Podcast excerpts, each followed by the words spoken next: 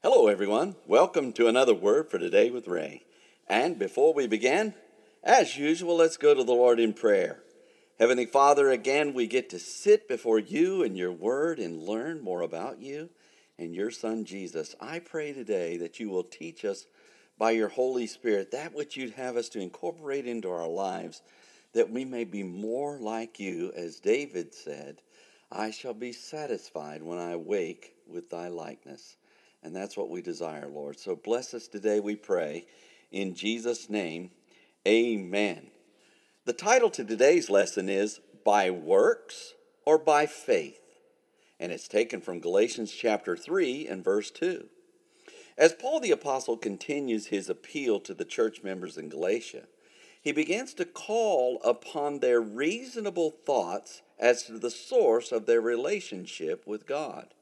He has labeled them as foolish and wonders who has charmed them into thinking anything other than the truth of the gospel, which is only received by faith in Jesus Christ's finished work on the cross. He adds these words in chapter three and verse two by asking a question. This only would I learn of you.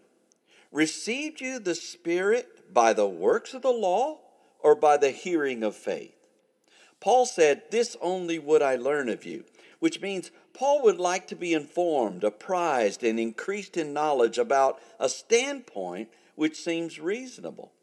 It seems or it appears that the question that follows these words are rhetorical in nature.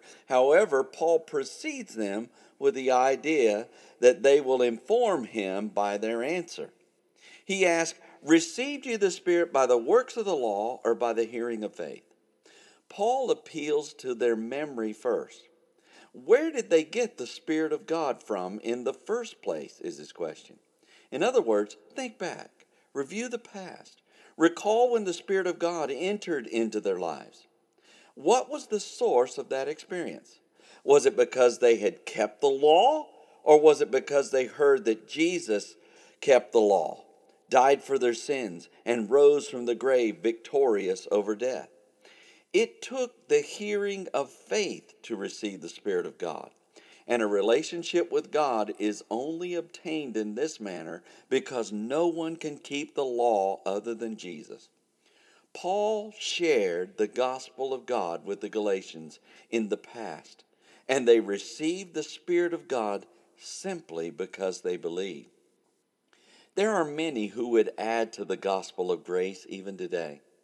They make strong arguments about this rule or that which must be kept in order to receive the Spirit of God. They impose forceful ideas about feats that must be obtained before one can earn the favor of the Almighty. But according to Paul, those are works of the law and are incomplete for establishing a relationship with God. Only by faith in Jesus' finished work will we ever know the true fellowship with God. We do not deserve it, cannot earn it, and no amount of human goodness will ever be enough to position ourselves in the favor of God. Only Jesus' work is enough. And when we believe that Jesus did everything that is necessary for us to receive the Spirit of God, we will have done all that is required to have fellowship with the Almighty. Next time, we will look at what Paul says about being perfect. So read ahead and let us join together then. Until tomorrow, there is more.